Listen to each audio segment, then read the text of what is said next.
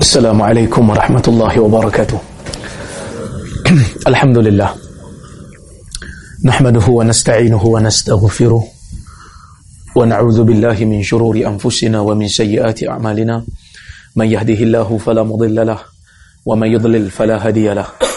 أشهد أن لا إله إلا الله وحده لا شريك له وأشهد أن محمدا عبده ورسوله. اللهم صل وسلم على محمد وعلى آله وصحبه أجمعين. أما بعد. Terima kasih kepada Tuan Mengurusi Majlis uh, yang berusaha uh, Abang Nazli selaku tuan rumah dan isteri hadirin hadirat muslimin dan muslimat yang berada di Dubai. Alhamdulillah kita bersyukur kerana dapat bersama pada malam ini. Sebenarnya tadi siang siang tadi masa berjalan dan makan tengah hari saya dah saya dah demam sebenarnya demam tengah-tengah hari rembang pakai jaket. Alhamdulillah malam ni okey. Kan ha, tu bukan rumah tuan-tuan. Kan tiba-tiba dia okey. So tak ada pakai jaket lah. Ha, hari ni dah sihat. Baik. Tuan-tuan uh, ramai juga orang tanya saya. Kata macam mana Dr. Rozaimi ni dapat liputan yang agak luas agak lah di Malaysia? Sampai orang Dubai pun kenal Kan? Sampai ada yang salah orang kata ini first time jumpa biasa tengok kat YouTube. Sebenarnya pada saya bukanlah kehebatan saya. Ramai orang hebat yang dalam bidang pengajian Islam ni. Tapi yang menjadikan orang nak dengar daripada saya ialah kerana bidang hadis secara khusus adalah satu bidang yang sangat asing di Malaysia. Kita boleh kira dengan jari berapa orang yang betul-betul berada dalam pengkhususan hadis. Itu satu. Yang keduanya, kerja orang hadis ni, orang yang betul-betul berada di bidang hadis ni, kerja dia adalah menilai konten buku yang ditulis ataupun ceramah yang disampaikan. Maka biasanya ceramah-ceramah ustaz selebriti yang glamour kalau ada hadis yang dia baca dan orang masyarakat akan jadi pelik, dia orang akan cari orang yang berada di bidang hadis. Betul ustaz hadis ni yang ustaz ni baca? Contoh macam ada seorang ustaz kata, uh, Bani Tamim yang Nabi puji dalam hadis sehingga Abu Hurairah pun kata semenjak Nabi puji Bani Tamim, aku jadi sayang kat Bani Tamim. Ada seorang ustaz, dia kata Tamim tu sebenarnya Tamim. Ta titik mim, tanah Melayu. Sedangkan Nabi sebut dalam hadis Tamim. Tamim ya mim. So orang tanya saya, betul ke tak ustaz ni punya fatwa? Jadi kita berinteraksi dengan dengan ustaz. Kita menilai ceramah-ceramah ustaz lain. Jadi bila kita menilai ceramah ustaz lain, benda ni satu benda yang ganjil yang tak pernah dibuat di zaman 10 tahun mungkin, 20 tahun yang dulu. Biasa zaman dulu, ustaz cakap, semua orang Sami'na wa ata'na. Kami dengar dan kami taat. Jangan banyak bertanya. Siapa banyak bertanya, maka lemahlah imannya. Zaman sekarang tak. Bila ada je orang hadis muncul, yang betul-betul mendalami hadis, yang betul-betul membaca penilaian ulama' terhadap hadis-hadis, maka kita akan tengok, ada ceramah-ceramah ustaz yang kadang-kadang membaca hadis palsu. Bukan kita nak aibkan dia, tak. Tapi kerana amanah kita nak menjaga agama. Maka saya dapat liputan lebih sikit pada orang lain kerana bidang ni tak ramai orang. Kalau bidang Islamic banking ramai dah orang. Berebut-rebut nak jadi glamour kan. Tapi benda glamour ni bukan satu benda yang kita minta. Tuhan bagi. Dan kadang-kadang susah juga kan. Pergi sana orang kenal, pergi sini orang kenal. Ha, pergi sana orang bagi salam. Ada yang kadang-kadang tengah makan dekat nasi restoran nasi kandar pun dia bagi mesej lepas tu kat Facebook. Saya nampak ustaz, tapi saya tersegar nak tegur. Maksud nak gelak pun kena cover. Tak boleh gelak kuat-kuat dah kan. Ha, jadi itu yang berlaku. Baik. Kenapa ilmu hadis ni kurang perbincangannya di zaman dulu? Zaman dulu jarang kita nak dengar ustaz kata hadis ini sahih. Disahihkan oleh fulan dan fulan. Biasa orang kata Nabi kata, Nabi kata. Kerana bidang hadis ni satu bidang yang orang tak berapa nak minat. Saya pun mula-mula masa masuk UPSI, masa masuk UPSI, saya bidang fik dan usul fik. Degree saya fik dan usul. Saya langsung tak minat bidang hadis. Apa saja subjek yang berkaitan dengan hadis. Yang ada saya ada pilihan untuk tak ambil. Saya tak akan ambil. Kecuali subjek-subjek yang wajib. Yang tak ada pilihan untuk tak ambil. Tapi Allah Ta'ala takdirkan opsi kata, you kena buat bidang lain. Sebab bidang syariah dah ramai sangat orang. Kalau balik nanti buat PhD, balik tak ada tempat, dia kata. Saya ceburi bidang hadis dan saya rasa ilmu ni satu ilmu yang sangat menarik. Kerana kita mementingkan kesahihan sumber. Kerana Nabi SAW menyebut dalam hadis Nabi kata balighu anni walau ayah wa hadithu an ahli alkitab wala haraj. Fa innahu man kadzaba alayya muta'ammidan falyatabawak maq'adahu minan nar. Hadis Bukhari. Sampaikan daripada aku walaupun satu ayat. Ini lesen besar apa saja yang disandarkan kepada Nabi Nabi kata sampaikan kepada kepada kepada manusia. Sampaikan kepada umat. Walaupun hanya sekadar satu ayat. Wa hadithu an ahli kitab. Ceritalah daripada ahli kitab. Wala haraj. Tidak jadi masalah. Tapi lesen besar yang Nabi bagi tadi ni dia sebenarnya bukan lesen besar. Nabi kata apa? Fa innahu man kadzaba alayya muta'ammidan. Sesungguhnya siapa yang berdusta di atas nama aku dengan sengaja maka tunggulah tempatnya di neraka. Maka kata Al-Imam Syafi'i, Nabi bagi dua lesen. Lesen pertama, lesen nak riwayat sesuatu daripada Nabi. Lesen yang kedua, lesen nak cerita sesuatu berita yang datang daripada ahli kitab. Tapi lesen yang kedua, cerita daripada ahli kitab, Nabi kata, wala haraj. Tidak jadi masalah. Nak cerita, cerita-cerita Israeliat, selagi mana tidak bercanggah dengan Quran dan Sunnah nama perempuan yang goda Yusuf itu adalah Zulaikha. Tidak disebut dalam Quran dan Sunnah namanya Zulaikha. Disebut dalam kitab-kitab tafsir yang bersumberkan kepada Israeliat. Tapi kita kata boleh jadi betul, boleh jadi tak betul. Nabi kata la tusaddiquhum wa la tukadzibuhum. Jangan bila kamu dengar cerita daripada ahli kitab, daripada Yahudi, jangan kata betul, jangan kata salah, sekadar dengar saja. Kalau bercanggah dengan Quran Sunnah, tolak. Bila Quran dan Sunnah tak kata apa, dia sekadar penambah cerita, maka kita kata boleh jadi betul, boleh jadi tidak. Tapi Al-Imam Syafi'i kata dalam kitab Ar-Risalah, dia kata, tapi Nabi ujung tu Nabi bagi tahu. Nabi ikat lesen besar yang pertama tadi Nabi kata fa innahu man kadzaba alayya muta'ammidan siapa yang dusta atas nama aku secara sengaja maka tunggulah tempatnya di neraka maka al-imam Syafi'i kata cerita Israiliyat selagi mana tak diketahui ia bohong boleh cerita tapi hadis selagi mana tidak tahu ia sahih, maka jangan cerita. Kerana Nabi kata apa? Nabi kata siapa dusta atas nama aku secara sengaja tunggu di tempatnya di neraka. Dan dalam hadis yang lain Nabi sebut, Nabi kata kafa bil mar'i kaziban ayu haditha bi kulli ma sami'. Cukuplah bagi salah seorang daripada kamu berdusta apabila dia riwayatkan semua benda yang dia dengar, dia tak semak dulu. Kata Ibn Hibban, hadis ini menjadi bukti sesiapa yang membaca hadis dalam keadaan dia tidak pasti kesahihannya dia terdedah dan termasuk di dalam ancaman neraka yang disebutkan oleh Nabi sallallahu alaihi wasallam menyedari hakikat ini maka ulama-ulama hadis sepanjang zaman berusaha untuk memelihara khazanah ini bila Nabi kata apa? Bila Nabi kata balighu anni walau ayah. Bila Nabi kata kafa bil ma'ri kadziban bi ayu hadits bi kulli masami'.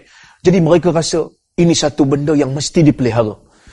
Maka insan bermula daripada zaman Nabi sallallahu alaihi wasallam bermula daripada zaman Nabi sallallahu alaihi wasallam para sahabat telah berusaha untuk meletakkan batu asas batu asas kepada ulumul hadis batu asas kepada ilmu-ilmu nak memelihara hadis. Maka bila kita baca sirah nabi di zaman nabi hidup dia ada beberapa fasa untuk mukadimah ni. Nanti saya akan hurai kemudian ini mukadimah saja. Macam mana ilmu hadis itu bermula sejarah pembukuan dia. Nanti bila sampai di uh, yang yang lebih mendalam kita akan cerita lebih detail. Baik. Yang ni kita kata mukadimah sajalah. Baik. Di zaman Nabi SAW, para sahabat telah mula berusaha untuk mendengar hadis daripada Nabi sallallahu alaihi wasallam. Baru kuat suara saya. Tadi tak kuat lah. Ke tadi kuat dah? Oh, tadi kuat dah. Saya kat UPSI saya tak pakai mikrofon. Kalau pakai mikrofon, kelas sebelah pun kena belajar dengan saya. Suara saya kuat. Baik. Pertama, bila kita tengok sahabat-sahabat Nabi, masa zaman Nabi hidup, mereka, sebahagian daripada mereka berusaha untuk melazimi Nabi. Dalam hadis Abu Hurairah radhiyallahu anhu bercerita riwayat Al-Hakim dalam Mustadrak dengan sanad yang sahih dia kata kuntum ra'an miskina. Ulazimu Rasulullah sallallahu alaihi wasallam ala mil'i batni. Aku seorang pemuda yang miskin. Abu Hurairah ni miskin. Dia ahlu sufah duduk belakang Masjid Nabawi makan pun orang bagi dia tak nak kerja bukan sebab dia malas kerja tak sebab dia kata apa aku orang miskin betul aku orang miskin ulazimu Rasulullah sallallahu alaihi wasallam. Aku melazimi Rasul sallallahu alaihi wasallam ala mil ibatni walaupun dalam keadaan perut aku lapar. Kata Abu Hurairah, aku pernah kejang betul-betul tepi mimbar Masjid Nabawi kerana terlalu lapar. Abu Hurairah pernah minta pada sahabat untuk jadikan dia sebagai tetamu kalau-kalau ada makanan. Pasal apa dia tak nak kerja? Kerana dia kata aku sayang kat hadis Nabi. Aku bimbang kalau aku pergi kerja, kalau aku kerja kat kebun, aku kerja kat pasar Madinah, ada hadis-hadis yang Nabi sebut dan aku terlepas. Maka kita melihat Abu Hurairah di antara sahabat yang banyak riwayatkan hadis. Abdullah ibnu Mas'ud radhiyallahu anhu, seorang pemuda yang hanya jaga kambing di zaman jahiliyah. Seorang pemuda yang kurus kering. Umar tengok betih dia, Umar ketawa. Umar tengok betih dia keding. Umar kata apa betih macam ni bukan macam betih lelaki. Dia ni digelar sebagai sahibun na'layin Nabi sallallahu alaihi wasallam. Orang yang menjaga sepatu Nabi. Di mana Nabi buka sepatu, dia akan ambil sepatu Nabi dan dia akan peluk dan letak di dada dia. Bila Nabi nak keluar, dia tolong pakaikan sepatu Nabi. Kata Abu Musa al-Ash'ari, setelah Abu Musa datang ke Madinah daripada Yaman pada tahun ke-7 Hijrah. Dia kata apa? Hajarna ilal Madinah. Famakathna hinan wala na'lamu illa an nara ibna Mas'udin rajul min ahli Nabi min ahli Rasulullah sallallahu alaihi wasallam min ahli baitin Nabi sallallahu alaihi wasallam likasrati dukhulihi alaihi wa dukhuli ummihi alaihi kami berhijrah daripada Yaman ke Madinah. Kami duduk seketika di Madinah.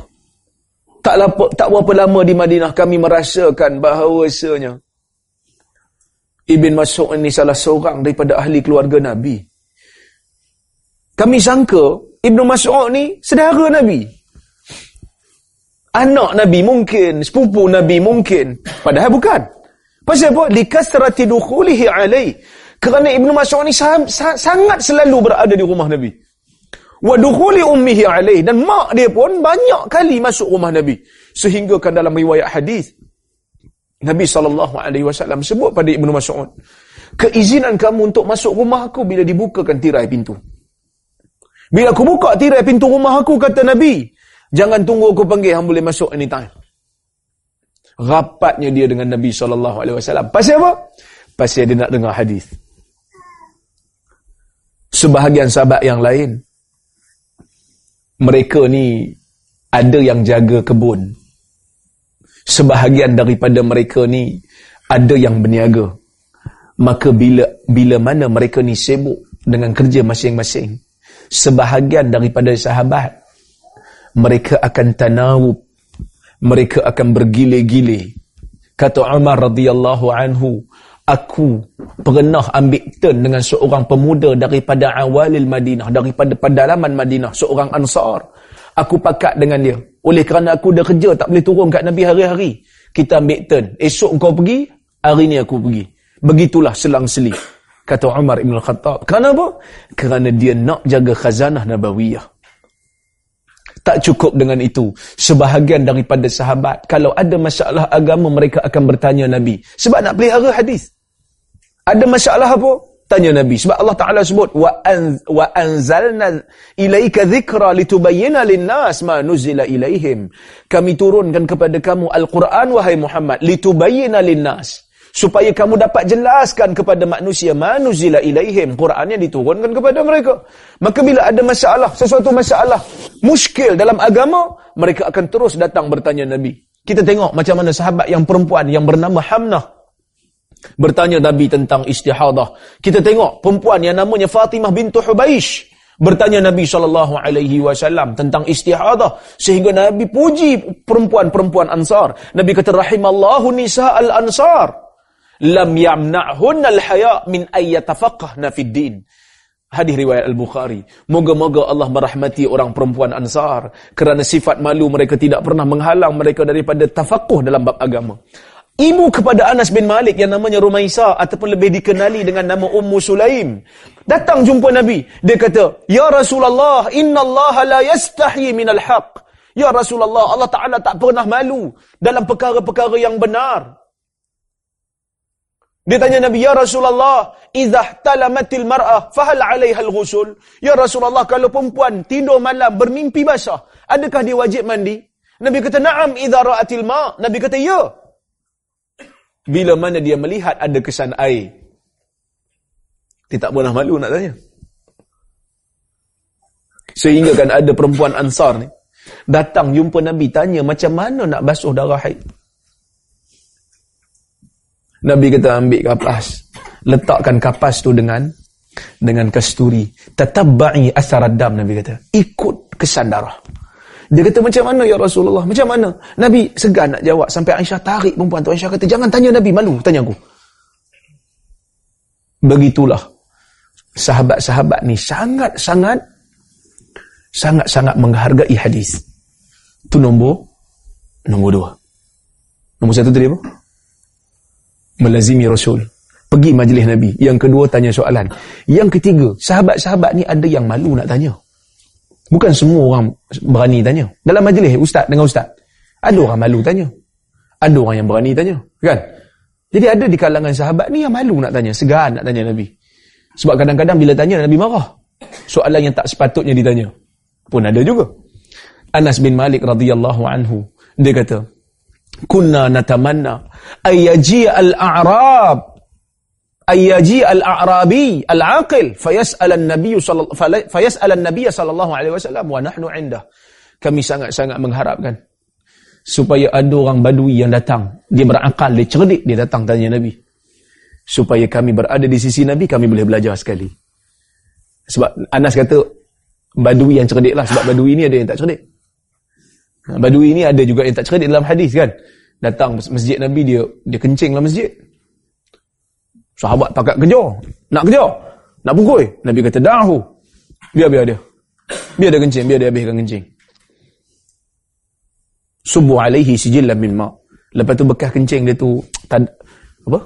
Curahkan satu baldi air. Okey lah. Sebenarnya Nabi tak bagi kejar tu sebab apa? Sebab dia, bila dia kencing, kita kejar, dia tengah kencing. Ha, daripada kencing tu setempat. Ha, dia jadi kencing berirama lah kan. Jadi dia bertebaran lah Nabi kata biar. Dan satu lagi kerana rahmat Nabi dia tak faham. Tu kalau badui kencing lah. Kalau tuan-tuan kencing dalam masjid kena pukul kot kan.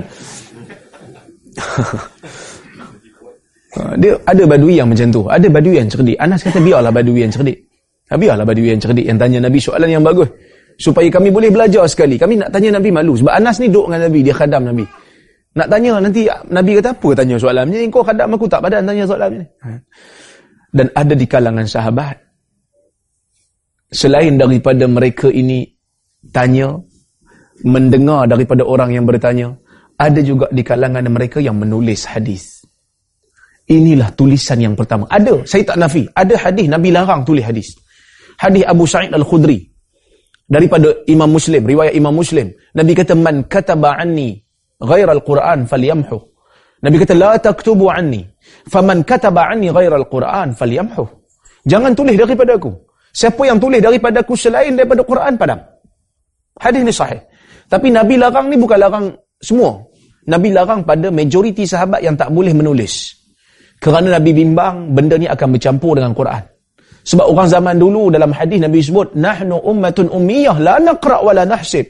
Kami umat yang buta huruf, tak boleh menulis dan tak pandai membaca. Jadi orang yang tak berapa pandai menulis dan orang tak berapa pandai mengira, tak berapa pandai membaca, bila dia tulis macam anak kita baru masuk tadika lah. Dia bukan boleh ikut baris. Tulisan dia besar kecil, besar kecil. Nabi bimbang orang yang tak pandai menulis akan nulis, menulis campur dengan Quran. Tapi untuk sahabat yang pandai menulis seperti Abdullah bin Amr bin Al-As, Dia ni pandai menulis. Daripada zaman Nabi lagi, dia ni memang Nabi bagi keizinan bukan hanya menulis, bahkan Nabi suruh dia, bagi beasiswa kat dia, untuk belajar bahasa Hebrew. Sebab Nabi tak percaya surat-surat yang datang daripada orang Yahudi, yang berurusan ataupun yang berurusan dengan Nabi dari segi politik, Nabi tak percaya dengan terjemahan orang Yahudi. Sebab orang Yahudi ni kuat tipu. Jadi Nabi suruh Abdullah bin Amr untuk belajar bahasa Hebrew, bahasa Yahudi. Supaya dia boleh terjemahkan kepada Nabi surat-surat Yahudi yang datang kat Nabi. Maksudnya dia orang hebat. Dalam hadis riwayat Abu Dawud. Rahimahullah. Abu Dawud bawa satu riwayat daripada Abdullah bin Amr. Dia kata kuntu aktubu kulla syai' sami'tuhu min Rasulillah sallallahu alaihi wasallam. Aku tulis semua benda yang aku dengar daripada Nabi sallallahu alaihi wasallam. Fanahatni Quraisy Tiba-tiba Quraisy halang aku daripada menulis. Wa qalu, ataktubu kulla syai'in sami'tahu min Rasulillah? Adakah kau nak tulis semua benda yang kau dengar daripada Rasul? Wa Rasulullah sallallahu alaihi wasallam bashar yatakallamu fi ridha wal ghadab. Sedangkan Rasul itu adalah bashar. Rasul itu adalah manusia yang bercakap dalam keadaan redha dan marah. Fa amsaktu 'anil kitabah kata Abdullah bin Amr. Aku pun berhenti menulis. Fazakartu zalika li Rasulillah SAW. Aku pun sebut benda ni kepada Rasul. Fa'awma'a biyadihi ila fi wa qala uktub fawalladhi nafsi biyadi ma yakhruju minhu illa haq. Nabi pun ambil tangan dia. Ambil tangan dia. Nabi letakkan dekat mulut dia. Nabi kata, uktub, tulis. Demi Tuhan yang diriku berada di tangannya. Tidak keluar daripada mulut aku ni melainkan hanyalah kebenaran iaitu wahyu. Maka Abdullah bin Amru menulis. Abdullah bin Amr menulis sehingga kan kata Abu Hurairah Ma ra'aitu ahadan min ashabin Nabi sallallahu alaihi wasallam akthara hadithan minni an Rasulillah sallallahu alaihi wasallam illa Abdullah bin Amr bin Al-As fa innahu yaktub wala aktub Aku tidak pernah tahu ada sahabat Nabi yang lebih banyak menghafal hadis daripada aku melainkan Abdullah bin Amr. Kerana apa? Kerana dia tulis aku tak menulis. Baik Selain daripada itu, sahabat yang mendengar hadis daripada Nabi, mereka tak dengar lepas tu mereka balik rumah, mereka diam. Mereka akan sampaikan kepada yang tak dengar. Kerana Nabi SAW berpesan, Ala falyuballighu syahid al-ghaib. Ketahuilah, yang tak ada hari ini, mestilah kita yang ada ni sampaikan hadis kepada dia.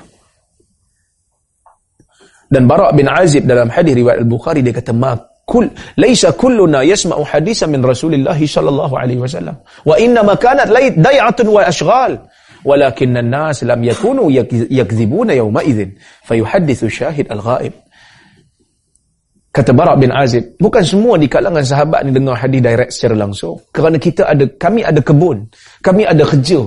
Tapi manusia tidak pernah menipu di zaman itu. Maka orang yang mendengar daripada nabi akan menyampaikan kepada yang tak dengar ini yang saya kata metodologi, batu asas yang diletakkan oleh para sahabat ketika zaman Nabi hidup.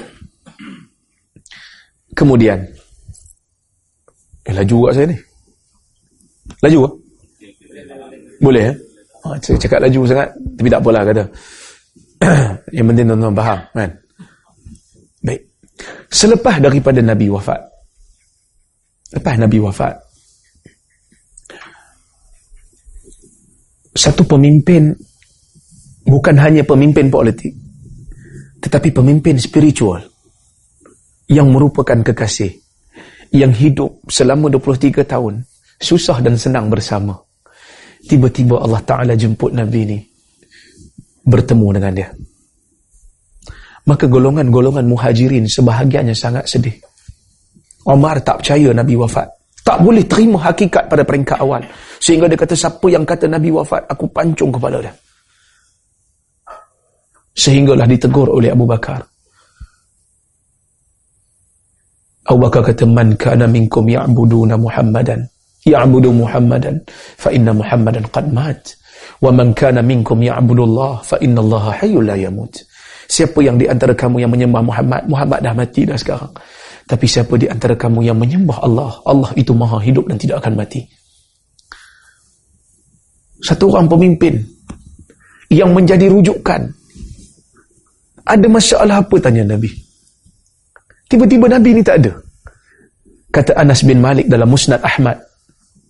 Anas ni khadam Nabi. Masa Nabi sampai dekat Madinah, umur dia 10 tahun. Bapak dia tak ada. Bapak dia, Malik ni, bila mak dia masuk Islam, Ummu Sulaim ni masuk Islam, bapak dia tak terima Islam, bapak dia lari pergi Syam. Lari daripada Madinah, keluar pergi Syam dan mati di sana. Dalam keadaan kafir. Tapi Anas bin Malik radhiyallahu anhu, dia umur 10 tahun, mak dia melihat, dia kata Anas ni, umur dia muda, jadi aku nak dia khidmat untuk Nabi. Paling tidak ilmu, ilmu Nabi tu dapat kat dia. Maka sebab tu Anas antara yang banyak riwayat hadis. Anas kata apa? Dia kata, "Lamma kana al-yawm alladhi qadima an-nabiy sallallahu alaihi wasallam ala al-Madinah, adha'a minha kull shay. Wa lamma kana al-yawm alladhi mata fihi Rasulullah Rasulullah sallallahu alaihi wasallam, adlama minha kull kull shay.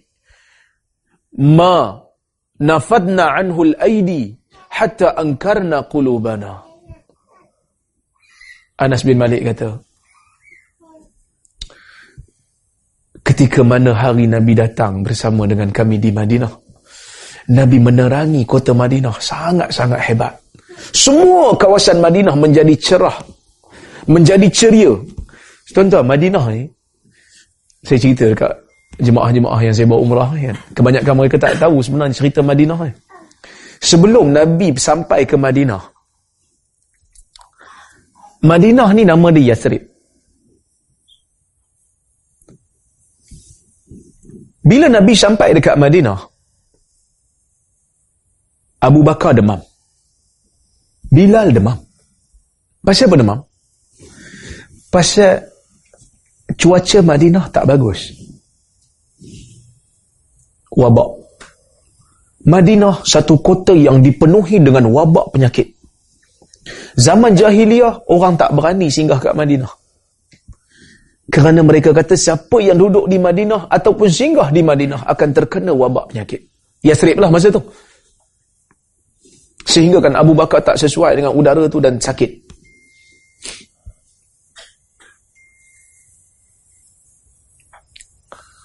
Tuan-tuan, ada yang mungkin tuan-tuan ada yang pengalaman pergi umrah. Ataupun mungkin ada yang pengalaman buat haji. Masa kita orang lelaki, masa tawaf, pakai ihram, kita disunatkan untuk itibak. Atau itibak. Itibak ni maksud keluarkan lengan lah kanan. Keluarkan bau kanan ni. Untuk tawaf. Dan orang lelaki disunatkan untuk berlari-lari anak untuk tiga round pertama. Tahu apa sebab apa? Pernah tanya ustaz, pasal apa ustaz kena buat macam ni? Pasal apa tiga round kena kena lari anak? Ada benda dalam Islam yang kita tak tahu sebab apa. Pasal apa zuhur empat rakaat? Subuh dua. Patut subuh lapan. Senaman pun lapan, lapan lagi. Sepatutnya lah kan? yang tu kita tak tahu. Tapi, tawaf. Ketika mana Nabi SAW melakukan umratul qadha. Umrah qadha ni umrah yang dilakukan setelah perjanjian Hudaibiyah. Lepas Nabi pergi ke pergi ke Mekah untuk buat umrah dan dihalang oleh Quraisy dan buat perjanjian Hudaibiyah dengan syarat dia kata hang tak boleh masuk Mekah tahun ni buat umrah tak boleh. Tahun depan pula baru buat. Maka sebab tu dinamakan umratul qadha. Tahun depan tu Nabi pergi umrah bersama dengan para sahabat. Nabi arahkan sahabat untuk buka bau belah kanan dan untuk lari-lari anak. Tahu sebab apa? Untuk menunjukkan kekuatan umat Islam. Sebab pada masa tu, orang-orang Quraisy yang berada di Mekah, orang-orang kafir Quraisy yang berada di Mekah, mereka gelakkan umat Islam. Mereka kata, ni geng-geng muhajirin ni janganlah risau. Tak larat dema nak tawaf. Tak larat dema ni nak tawaf. Sebab dia orang dah duduk di Yasrib, yang mana Yasrib penuh dengan wabak penyakit. Maka Nabi suruh buka lengan belah kanan nak tunjuk sikit masa. Dan Nabi suruh lari anak. Sehingga orang Quraisy tengok, eh, gagah lagi dia ni. Pasal apa gagah lagi? Kerana Nabi doa dalam hadis. Nabi kata, Allahumma habib ilayna al-madinah ka hubbina li Makkah. Atau akthar. Allahumma barik lana fi sa'iha wa muddiha. Allahumma nqul hummaha ila al-juhfah. Atau kama qal. Ya Allah, jadikanlah kami sayang dekat Madinah ni lebih daripada kami sayang kat Mekah. Ataupun eh, jadikanlah kami sayang kat Madinah seperti mana kami sayang kat Mekah ataupun lebih lagi. Pasal apa? Yalah, kita tinggal bumi sendiri. Tuan-tuan duduk di Dubai. Memanglah lama duduk di Dubai, ada 18 tahun, ada 12 tahun. Tapi rindu dekat Malaysia tu ada juga kan? Ke tak rindu? Rindu kan? Tu yang balik tu. Rindu tu ada kadang-kadang kan? Kerana itulah tempat kita. Kita di sini kadang-kadang kita rasa selesa. Selesa. Tapi kadang-kadang kita nak balik ke? Kan? Kerana itu bumi kita, itu tempat kita. Bilal mesti sampai kat Madinah ni Bilal kata. Dia tengok langit Madinah dia kata inna sama'a Makkah ajmal min hadhihi sama' Bila tengok langit Madinah, bila kata, langit Mekah lagi cantik daripada langit Madinah. Insan. Siapa yang berhijrah ke Madinah, Nabi larang untuk patah balik, pindah ke Mekah untuk duduk menetap di Mekah. Nabi larang. Orang yang dah hijrah daripada Mekah ke Madinah, dia mesti duduk di Madinah. Nak pergi Mekah sekali-sekala okey. Tapi nak terus bermukim di Mekah, tak boleh.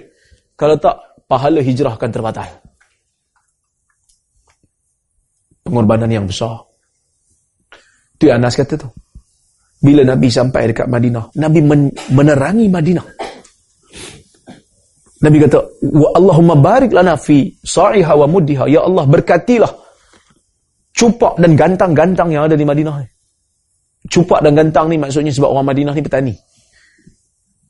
Dia jual ikut sukat, jual tamar. Berkatilah sukatan mereka. Ya Allah, pindahkanlah penyakit di Madinah ni ke Juhfa. Nabi tidur malam, Nabi bermimpi, satu perempuan berpakaian hitam keluar daripada Madinah pergi ke Juhfa. Nabi kata, ini petanda dan isyarat wahyu daripada Allah. Sesungguhnya penyakit telah keluar daripada Madinah. Dan Nabi janji, Nabi kata Madinah ini tidak akan masuk. Dimasuki oleh ta'un. Apa saja wabak tak masuk ke Madinah. Dajjal pun tak masuk. Nabi kata fi anqabil Madinah malaikah inna fi anqabil Madinah malaikatan yahrusunaha min at-ta'un wad dajjal. Setiap daripada lorong-lorong celah bukit di Madinah ni ada malaikat yang menjaganya. Yang mana mereka tak bagi masuk wabak dan tak bagi masuk dajjal. Itu yang Anas kata menerangi semua tu. Tapi Anas kata bila hari Nabi mati, Gelap gelita Madinah. Walaupun ada cahaya matahari, tapi gelap. Ma nafatna an Rasulullah sallallahu alaihi wasallam al-aidi. Sehingga kan tangan kami, kata Anas, tangan ni, tangan kami, kata Anas, tak boleh nak angkat daripada jasad Nabi. Ketika jasad Nabi itu dikuburkan. Ketika mana jasad Nabi itu dikuburkan. Anas kata kami tak mampu untuk bila orang kambuh tanah. Tangan kami otomatik akan buang tanah. Bila orang kambuh lagi tanah. Tangan kami otomatik. Kerana kami tak sanggup berpisah dengan dia.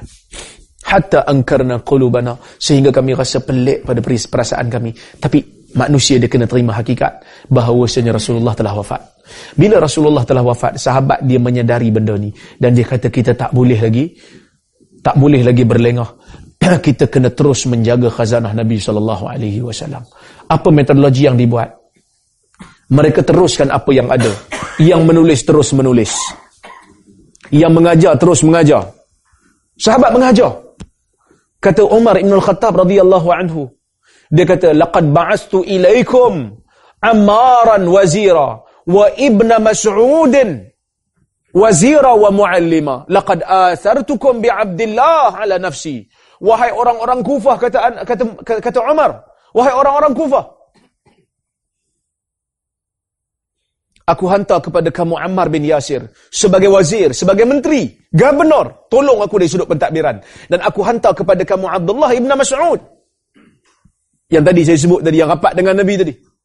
Aku hantar kepada kamu Abdullah bin Mas'ud sebagai gubernur dan juga sebagai guru yang akan mengajar agama kepada kamu. La, wallahi laqad athartukum bi Abdullah ala nafsi dan aku aku melebihkan diri kamu berbanding dengan aku. Kerana aku perlukan juga Abdullah bin Mas'ud untuk duduk di Madinah. Kerana dia tahu dia tahu banyak hadis. Tapi oleh kerana kamu lebih memerlukan aku hantar dia kepada kamu. Abu Hurairah mengajar tabi'in. Anak murid Abu Hurairah 800 orang.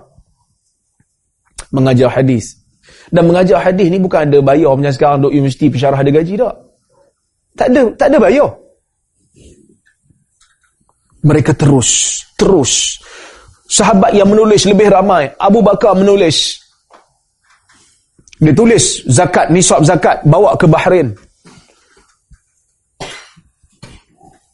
Abdullah bin Amr bin Al-As terus menulis dan nama sahifah dia lembaran itu sahifah sahifah sadiqah. Lembaran-lembaran yang benar.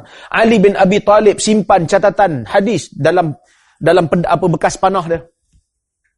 Jabir juga ada catatan hadis mereka simpan catatan ni tapi catatan ni semua catatan pribadi untuk mereka hafal tak cukup sekadar tu sahabat-sahabat Nabi muzakarah hadis. Kata Ali bin Abi Talib, tazakarul hadis. Fa innakum alla taf'al la taf'alu yandarisul hadis. Ali bin Abi Talib kata, tazakarul hadis. Bincanglah kamu tentang hadis. Duduk sama-sama kita. Cerita bah hadis yang kamu dengar daripada Nabi. Aku akan cerita bah hadis yang aku dengar daripada Nabi. Kalau kalau kamu tak buat benda ni, hadis akan hilang. Hadis akan hilang. Begitu juga Abdullah bin Mas'ud kata, "Tazakarul hadis fa inna muzakaratal hadis hayatuh." Muzakarahlah kamu tentang hadis kerana kehidupan hadis itu, hadis itu akan hidup dengan muzakarah. Maka, maka mereka muzakarah. Tak cukup hanya sekadar tu. Mereka implementkan mana-mana hadis yang mereka dengar. Dia wakil Ibnul Jarrah. Tok guru kepada Al-Imam Syafi'i, seorang ulama hebat daripada Iraq. Dia kata apa? Dia kata in kunta turid an tahfaz al hadis fa'mal bihi. Bila kamu nak hafal sesebuah hadis, kamu amal. Automatik kamu ingat. Contoh kan, contoh. Tuan-tuan, kita sujud dengan rukuk, kita baca apa? Sujud kita baca apa? Subhana rabbiyal a'la. Betul? Mungkin ada baca bacaan yang lain. Ada tak bacaan yang lain dalam hadis? Ada. Apa bacaan lain selain daripada subhana rabbiyal a'la dalam sujud dan rukuk? Dalam rukuk subhana rabbiyal azim itu biasa. Tapi dalam hadis Nabi ada baca zikir yang lain. Nabi baca subhana dzil jabarut wal malakut wal kibriya wal azamah. Maha suci Tuhan yang mempunyai subhana dzil jabarut yang mempunyai kekuasaan, yang mempunyai gah. Wal malakut yang menguasai segala kerajaan. Wal kibriya Tuhan yang ada kesombongan.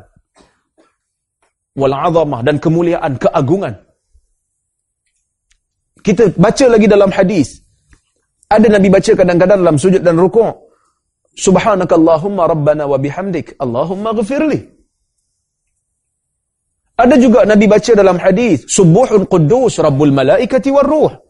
Ada juga dalam hadis Nabi baca dalam sujud Allahumma laka sajadtu wa laka wa bika amantu wa laka aslamtu khasha'a laka sam'i wa basari wa mukhi wa 'azami. Wahai Tuhan kepada Engkau lah aku bersujud. Dengan Engkau lah aku beriman. Kepada Engkau lah aku serahkan diri maka telah khusyuklah segala pandanganku penglihatanku uh, sorry uh, pendengaranku penglihatanku dan juga otakku dan segala tulang belulangku telah khusyuk dalam rukuk kita baca Allahumma laka raka'tu ya Allah pada Engkau lah aku aku rukuk Wa bika amantu dengan kaulah aku beriman walaka aslamtu dan kepada engkau aku serahkan diri. Telah khusyuklah pendengaranku, mataku, otakku dan tulang belulangku. Macam mana hafal? Saya sebut benda ni masa saya buat jadi pembimbing umrah baru ni kan. Saya sebut benda basic kita belajar tentang doa-doa yang sunnah dalam hadis. Sampai ada orang tanya, macam mana nak apa ustaz banyak ni? Kami nak apa doa kunut pun kadang-kadang sangkut. Kan? Bukan tak boleh apa kunut tu. Cuma kunut ni ada dua versi. Ada kunut panjang, ada kunut pendek. Kan?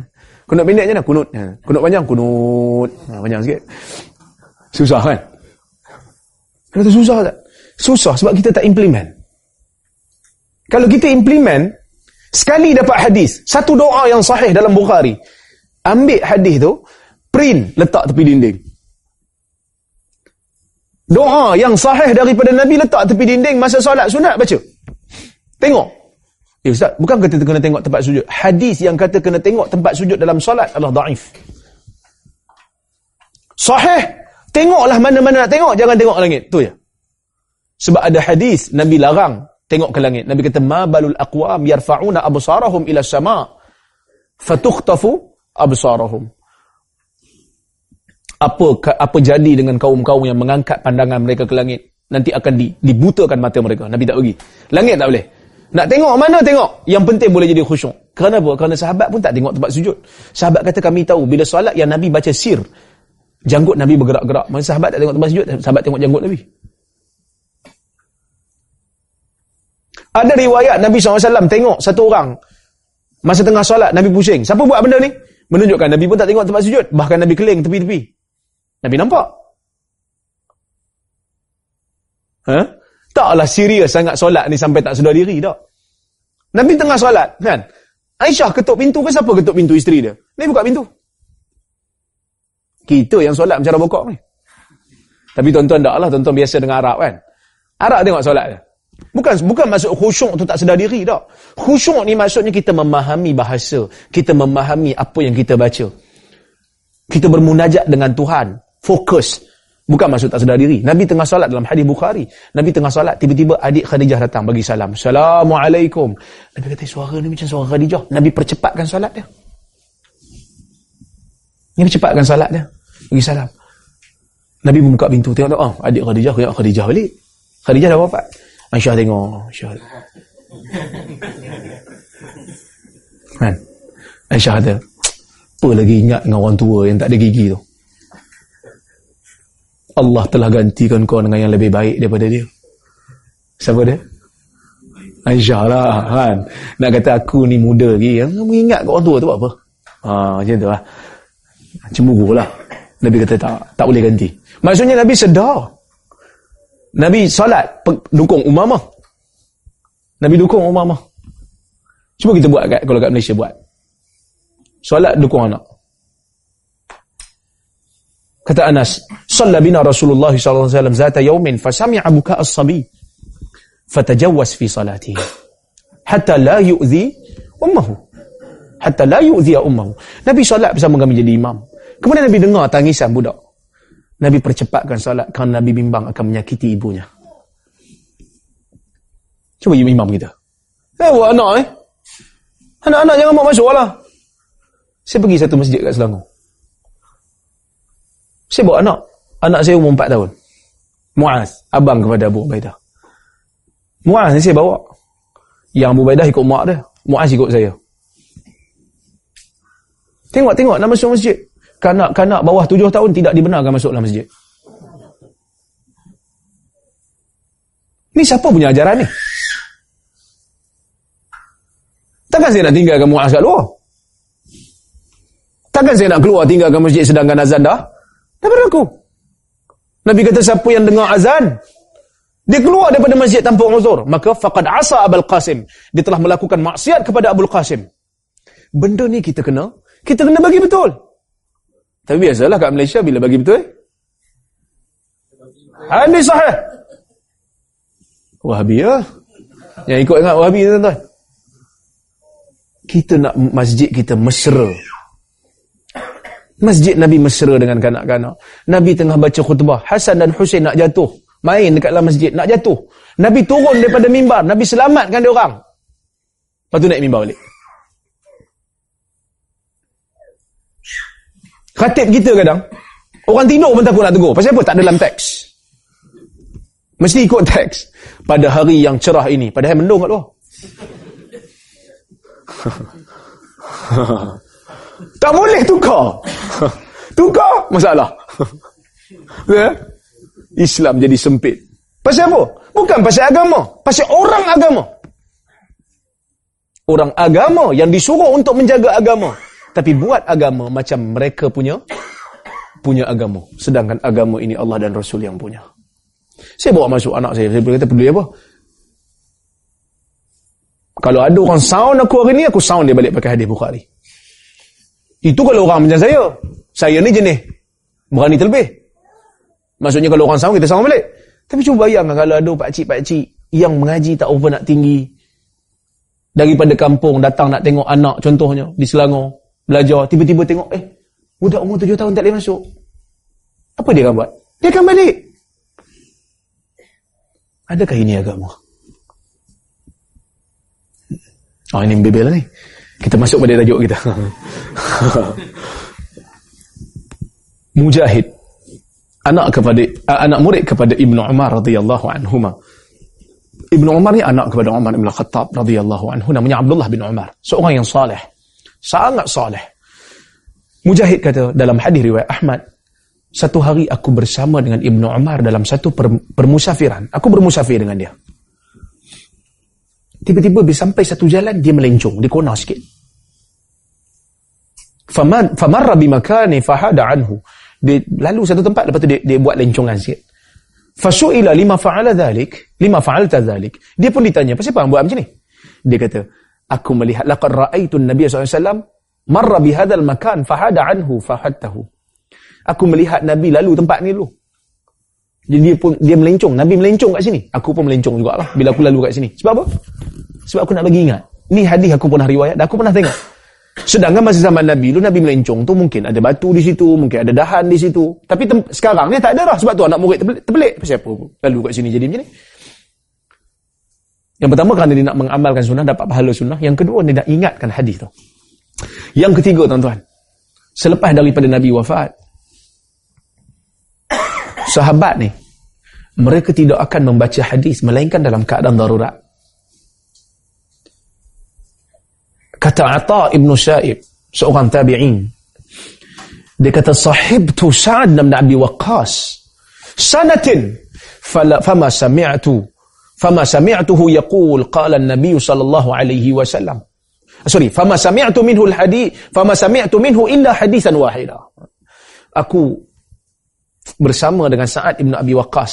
Sa'ad yang Nabi kata awwalu man rama fi sabilillah orang yang pertama yang melepaskan anak panah di jalan Allah saat sampai Nabi doa Allah masaddid li Sa'ad ramyahu ya Allah jadikan panahan saat tepat kena pada sasaran Sepul, antara 10 orang yang dijamin syurga Sa'ad bin Abi Waqqas orang yang hebat yang bersama dengan Nabi untuk tempoh masa yang lama lepas Nabi wafat Atta bin Sa'ib anak murid dia tabi'in yang belajar dengan dia bersama dengan dia setahun Setahun duduk dengan dia. Musafir sama, jalan sama, duduk sama, makan sama. Tapi dia kata, فَمَا سَمِعْتُ مِنْهُ إِلَّا حَدِيثًا وَاحِدًا Aku tak dengar daripada dia, melainkan hanya dia baca satu hadis. Pasal apa? Pasal dia takut baca hadis. Pasal apa takut baca hadis? Takut salah. Ibnu Mas'ud tuan-tuan, anak murid Ibnu Mas'ud.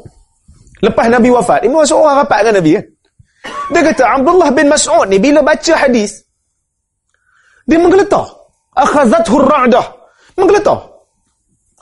Sehingga baju dia baju dia turut bergoyang. Bin Mas'ud kan kurus.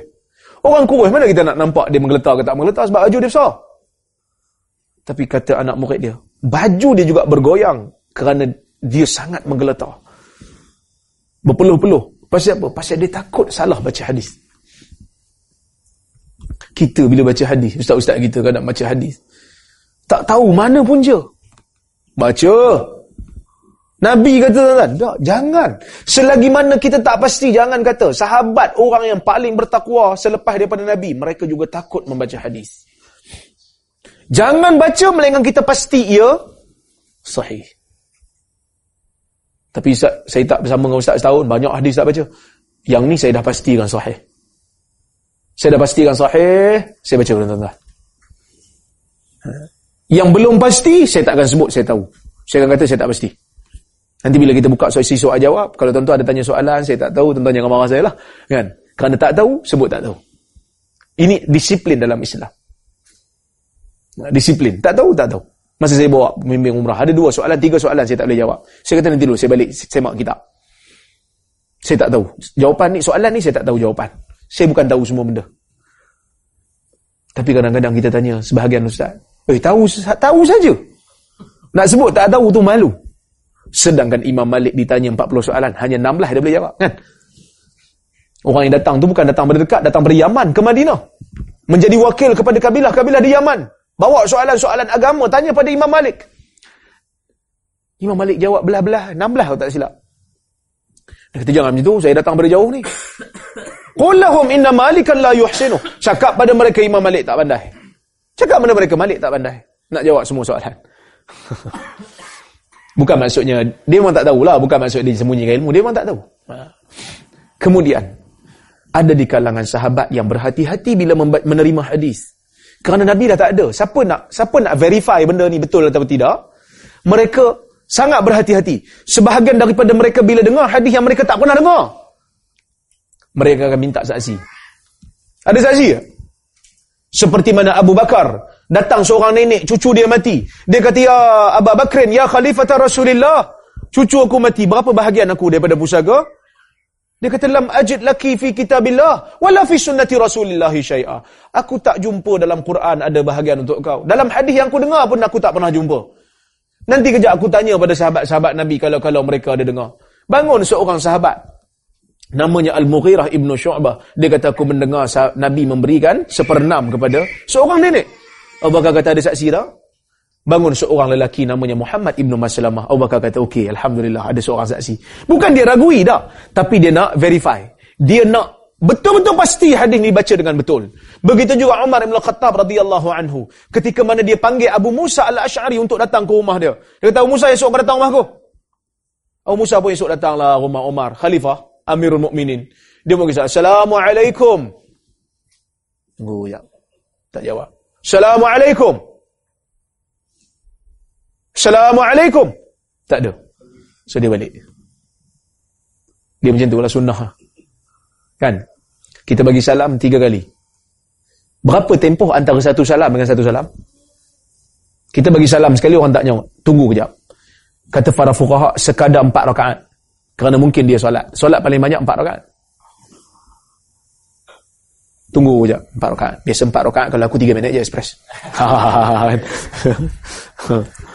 ah, bagi sekali. Assalamualaikum.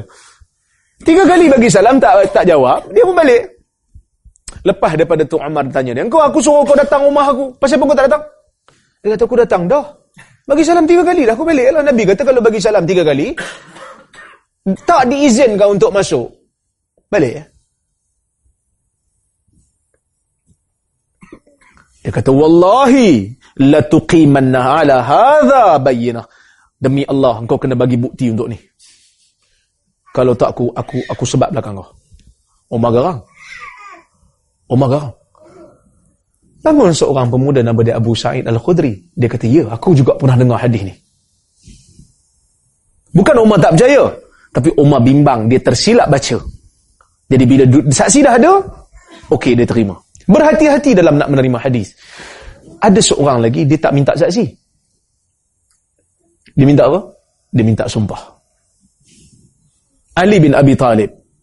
Dia kata, idza sami'tu hadithan min Rasulillah sallallahu alaihi wasallam yanfa'ani Allahu mimma ayyanfa'ahu ya mimma an yanfa'ani mimma mimman mimma arada an yanfa'ani bila aku dengar hadis direct daripada nabi maka aku akan ambil manfaat selagi mana Allah taala aku anak aku ambil manfaat daripada hadis tu wa idza sami'tu min ghairihi istaflah istalhaf apa istahlaftuhu bila aku dengar selain daripada Nabi baca hadis pada aku, lepas Nabi wafat, orang lain baca kat aku. Istahlaftuhu, aku akan minta dia sumpah depan aku. Fa in halafali, bila dia sumpah pada aku, qabiltu hadisahu, aku terima hadis dia. Illa Abu Bakrin, faqad sadaqa Abu Bakar. Uh, faqad sadaqa Abu Bakar. Kecuali Abu Bakar. Kalau Abu Bakar baca, aku tak minta sumpah. Karena Abu Bakar ni siddiq yang benar. Takkan kalau Nabi kata dia sidik, takkan aku nak minta dia sumpah lagi. So tak tak layak lah. Dan yang terakhir, sebab ada 10 minit lagi. Okey, 5 minit. Selain daripada, ini asas. Nanti tuan-tuan dalam dalam dalam uh, kursus intensif kita akan cerita lebih lebih dalam. Sebenarnya ini ini surface je.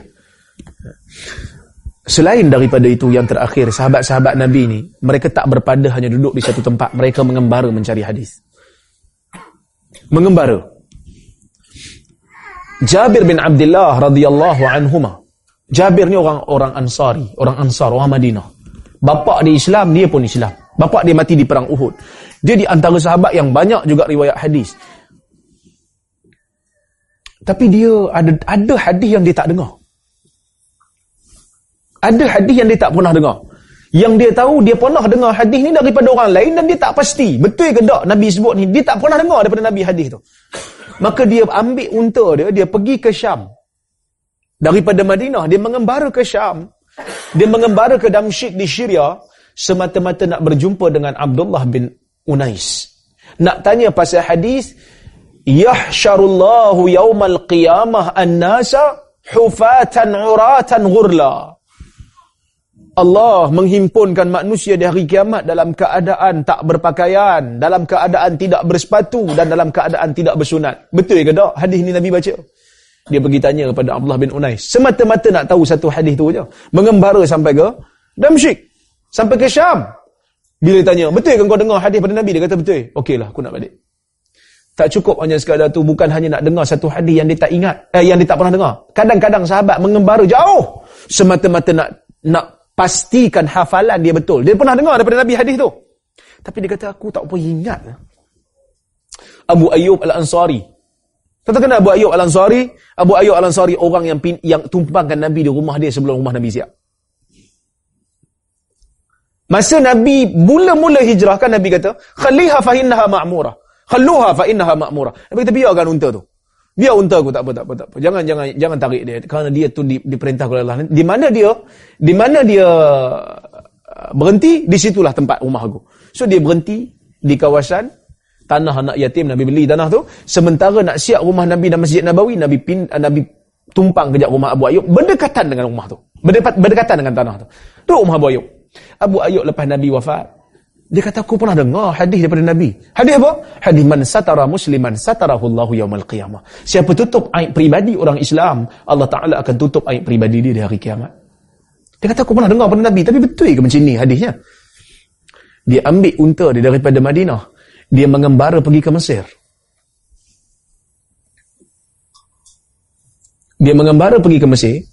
Mungkin masa tu terusan Suez belum dikorek lagi lah. Kan? Maka dia boleh naik ya daripada Sinai itu dia boleh terus ya kan? Sekarang tak boleh lah sebab ada ada pemisah. So dia naik unta daripada Madinah dia naik ke Syam dia naik ke Palestin dia terus masuk ke Sinai dia terus masuk ke Mesir. Dia berjumpa dengan Amir bin Uqbah. Sorry Uqbah bin Amir terbalik. Uqbah bin Amir seorang sahabat Nabi yang duduk di Mesir. Sampai-sampai kat rumah Uqbah bin Amir dia kata mana rumah Uqbah? Aku nak jumpa Uqbah. Dia kata rumah Uqbah kat sini. Masuk-masuk dia jumpa bawa dia jumpa orang yang jaga pintu Uqbah dia pun jumpa, dia kata, Uqbah kata, oh, datang pada mana? Dia kata, aku datang pada Madinah. Ha? Aku datang pada Madinah. Nak tanya apa? Aku nak tanya satu hadis-hadis tadi tu. Betul ke Nabi sebut macam tu? Aku tak ingat, aku punya ingatan ni tak pun nak kuat lah. Dia kata betul lah. Macam tu lah Nabi sebut, macam tu lah aku dengar. Okey lah aku nak balik lah. Uqbah kata, eh tunggulah dulu. Duduk dulu ke? Rehat-rehat dulu. Mungkin minum kopi dulu gahwah Arabi ke kan? Syai Arabi ke? Bin nak-nak kan? Tak, tak, tak. Aku, aku mengembara ke sini semata-mata nak tahu hadis ni. Maka aku dah tahu hadis ni betul. Aku nak balik ke Madinah. Urusanku telah selesai. Ini asas yang sahabat letak untuk jaga hadis Nabi. Lepas daripada tu, golongan tabi'in mula menulis. Dan insya Allah saya akan cerita dalam kuliah yang akan datang. Apa kemudian daripada tu? Ini asas asas awal macam mana ilmu hadis itu bermula. Kemudian daripada itu Osman dibunuh. Bila Osman dibunuh, maka ilmu hadis pergi kepada satu langkah yang baru untuk menjaga hadis pula. Tadi dia jaga nak jaga hadis daripada hilang dan silap. Bila Osman dibunuh, muncul pula hadis palsu. Saya akan ceritakan kemudian insya-Allah. Jadi saya berhenti dulu di sini, saya buka pada sesi soal jawab kalau ada. Ataupun tuan-tuan nak komen saya ke nak kritik boleh. Sebab ustaz-ustaz pada sini. Kalau saya terlupa baca hadis ke, salah baca ke, boleh, no problem.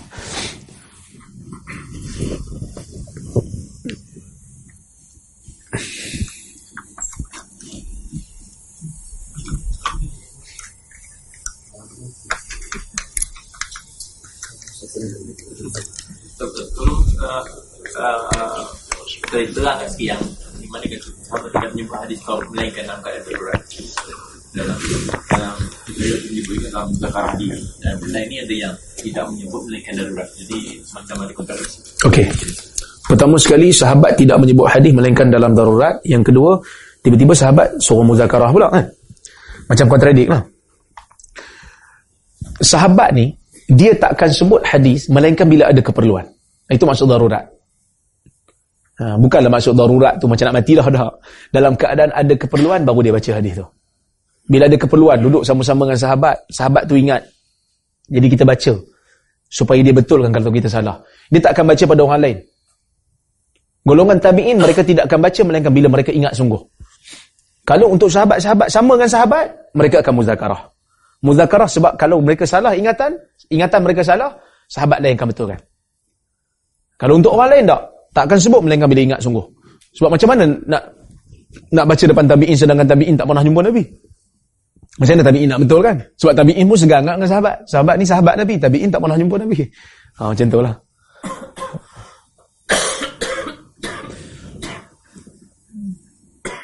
Ada soalan? Assalamualaikum Ustaz. Waalaikumsalam. Uh, setahun dua ni kan uh, dekat Malaysia lah uh, antara ulama ni isu cabar-cabar debat-debat ni kan soalan saya kan kalau tak salah saya ada ada hadis yang kata uh, antara ulama ni kalau isu agama diharamkan berdebat soalan saya pertama sahih ke sahih hadis ni yang kedua macam kalau sahih macam mana hadis ni diguna pakai Okey. uh, ulama Pertama sekali soalan yang kedua, berdebat dalam agama ni boleh ke? Sebab ada hadis riwayat Tirmizi, uh, man taraka jadalan wa huwa ala haq. Sesiapa yang meninggalkan uh, perdebatan sedangkan dia benar, maka Allah Taala akan bagi kelebihan kat dia di syurga nanti. Dalam hadis riwayat Tirmizi. Saya kata begini. Nabi tak bagi berdebat dalam satu keadaan tetapi Nabi Nabi bagi berdebat dalam satu keadaan yang lain. Ibnu Abbas berdebat dengan Khawarij. Ada seorang ulama di zaman Bani Umayyah. Pada zaman uh, Mutawakil. Ma'mun. Lepas Ma'mun siapa? Saya pun lupa dah. Wathiq. Kemudian Mutawakil. Masa zaman Makmun, dia paksa semua orang ikut mazhab dia, mazhab Mu'tazilah yang kata Quran tu makhluk. Imam Ahmad sampai kena penjara. Sampai kena pukul. Masuk zaman Wasik, dia masih lagi pegang dengan akidah Mu'tazilah tu. Akidah yang salah tu. Sehinggalah pada zaman Mutawakil, dia berdebat dengan satu orang, orang tua. Satu orang orang tua. Dia berdebat dengan ulama kerajaan. Dan orang tua tu berjaya mengalahkan ulama kerajaan yang Mu'tazilah tu. Dia tanya, yang kau kata Quran ni makhluk ni, ada tak Allah Ta'ala sebut dalam Quran mana-mana yang kata Quran ni makhluk? Dia kata tak ada. Dalam hadis ada tak? Dalam hadis pun tak ada. Zaman Abu Bakar ada? Tak ada. Zaman Khulafah Rashidin yang lain ada? Tak ada. Maksudnya, bila zaman awal tak ada, insan, manusia, umat ada keluasan dalam masalah ni. Kenapa kau sempitkan mereka dengan satu satu benda yang Allah dan Rasul tidak pernah sempitkan? Kau sempitkan orang benda ni sedangkan Allah dan Rasulullah kan benda ni. Kalah kawan ni. Dia pun terfikir. Khalifah pun kata betul juga. Sampai akhirnya mutawakil kata, akidah ni akidah yang batil. Dan dia batalkan akidah ni, kembali kepada akidah ahli sunnah. Maksudnya, ulama' dulu berdebat. So mana berdebat yang berdebat yang dilarang ni? Dalam Quran pun sebut wajadilhum billati hiya ahsan. Berdebat dengan golongan ahli kitab dengan cara yang baik. Maksud perdebatan adalah salah satu cara untuk menegakkan hujah. Sebab itu ulama-ulama Islam kata istitabah. Istitabah ni maksudnya orang yang murtad tak boleh bunuh terus. Kena bagi dia ruang untuk dia taubat tiga, tiga hari. Minta tiga hari taubat ni bukan duduk. Ah, okay, bagi tiga hari. Saya bagi awak tiga hari, fikir dulu. Nak, tau, nak, nak taubat ke tak? Tak. Dalam masa tiga hari, kita tegakkan hujah pada dia. Apa yang menjadikan kekeliruan pada kau sampai kau jadi murtad? Jom kita kita hurai satu-satu. Huraikan kekeliruan dia untuk dia tinggalkan murtad dia tu. Jadi Islam balik. Tiga hari. So, debat ni boleh. Tapi debat mana yang tak boleh? Debat yang tak ada faedah. Macam mana debat yang tak ada faedah? Debat yang tak ada faedah ni kita tahu dah. Dia ni kalau pergi debat pun, rupa itu jugalah. Ajak debat, lepas tu lari. Betul ajak lagi, betul lari. Ajak lagi, lari lah, tinggal lah. Kena? Agak-agak boleh boleh tahu lah kan, siapa kan? Bukan main lagi kan? Ajak, ajak, ajak, ajak, cabar, cabar, cabar, orang sanggup. Lari. Ajak lagi. Saya, orang sambut. Lari. Bagi syarat macam-macam. Ini bukan orang yang nak carikan. Bukan orang nak cari kebenaran. Ha? Tinggal. Tapi debat untuk orang yang nak cari kebenaran sangat baik. Disuruh oleh agama. Hmm. Bukan marah ni, saya tak marah tak. Dia semangat lebih. Gerah macam tu. Tuan-tuan, saya tu sekali turun debat. Isu dia apa? Isu bina'ah Hasanah. Ya, orang kata debat ni tak ada faedah. Tapi sebenarnya tak. Sangat banyak faedah. Sebab bila debat ni ramai orang tengok. Bila ramai orang tengok, orang akan menilai hujah. Kita mungkin tak berjaya ubah orang yang debat dengan kita. Tapi paling tidak kita ubah orang yang berada atas pagar dan pening-pening. Dan masa itulah orang kenal saya. Siapa Rozaimi ni? Turun debat. Macam tu juga orang kenal Dr. Mazhar. Dia turun debat dengan Astora. Kau tak siapa berani debat dengan Astora? Dia tulis macam-macam. Benda yang tak berca- tak bersumberkan kepada Islam. Sampai tudung pun tak wajib pakai. Siapa nak debat dengan dia? Asri mula debat dengan dia. Dr. Mazhar debat dengan dia. Lepas tu baru dia slow sikit. Betul? Kalau tak, orang menjadi cakap belakang-belakang lah. Debat menentukan hujah kita betul ataupun salah. Orang itu yang Nabi uh, Imam Syafi'i sebut. Dia kata, "Ma jadaltu ahadan illa tamannaitu anna Allah yuzhir al-haq 'ala lisani." Aku tidak pernah berdebat dengan mana-mana orang melainkan aku mengharapkan Allah menzahirkan kebenaran di atas lidah dia. Dan Imam Syafi'i kata, "Aku tidak Aku tidak pernah berdebat dengan mana-mana orang dalam keadaan aku mengharapkan dia berada di atas batil. Aku mengharapkan dia betul supaya aku boleh betulkan kesalahan aku. So debat satu benda yang bagus. Tapi kita kadang-kadang janganlah panggil debat. Debat ni macam nak gaduh. Panggillah diskusi ke, dialog ke. Tak, tak. Debat tu bagus. Debat tu konotasi di barat bagus. Presidential debate. Kan? Dia kata debat ni macam nak gaduh tak? Debat bukan gaduh, debat. Debat ni maksud pertarungan idea. Kalau gaduh tu wrestling. Ha. Ha. Nak lah, nak rebut cikgu murni wrestling. Ha tu baru gaduh kan, tinju boxing. Kalau debat tak ada apa, debat pertarungan idea lah. Tapi saya pelik pasal apa debat tu konotasinya sangat negatif pada orang Melayu. Sedangkan kita ada pertandingan debat, Kan? Pertandingan debat parlimen, pertandingan debat umum. Banyak pertandingan debat. Bagi piala lagi.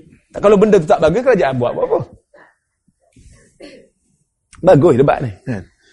Ha, InsyaAllah nanti IQ kita akan buat unit debat. Ha, unit debat dan wacana. InsyaAllah. Tuan-tuan doakan saya masuk office IQ pada 1 bulan 1 nanti. Ha, kita akan cuba untuk wujudkan unit ni. Kita akan bagi training kepada ustaz-ustaz kita untuk teknik debat. Hmm, teknik debat. InsyaAllah. Saya akan cuba untuk panggil Salman balik. Dua minggu ke. Untuk kita suruh Salman train, train ustaz-ustaz kita ni. Debat. Teknik debat. Kena dah sekarang ni. Endon. Budaya debat sangat bagus. Sangat matang. Eh? Ha, Endon. Kita kena budayakan juga.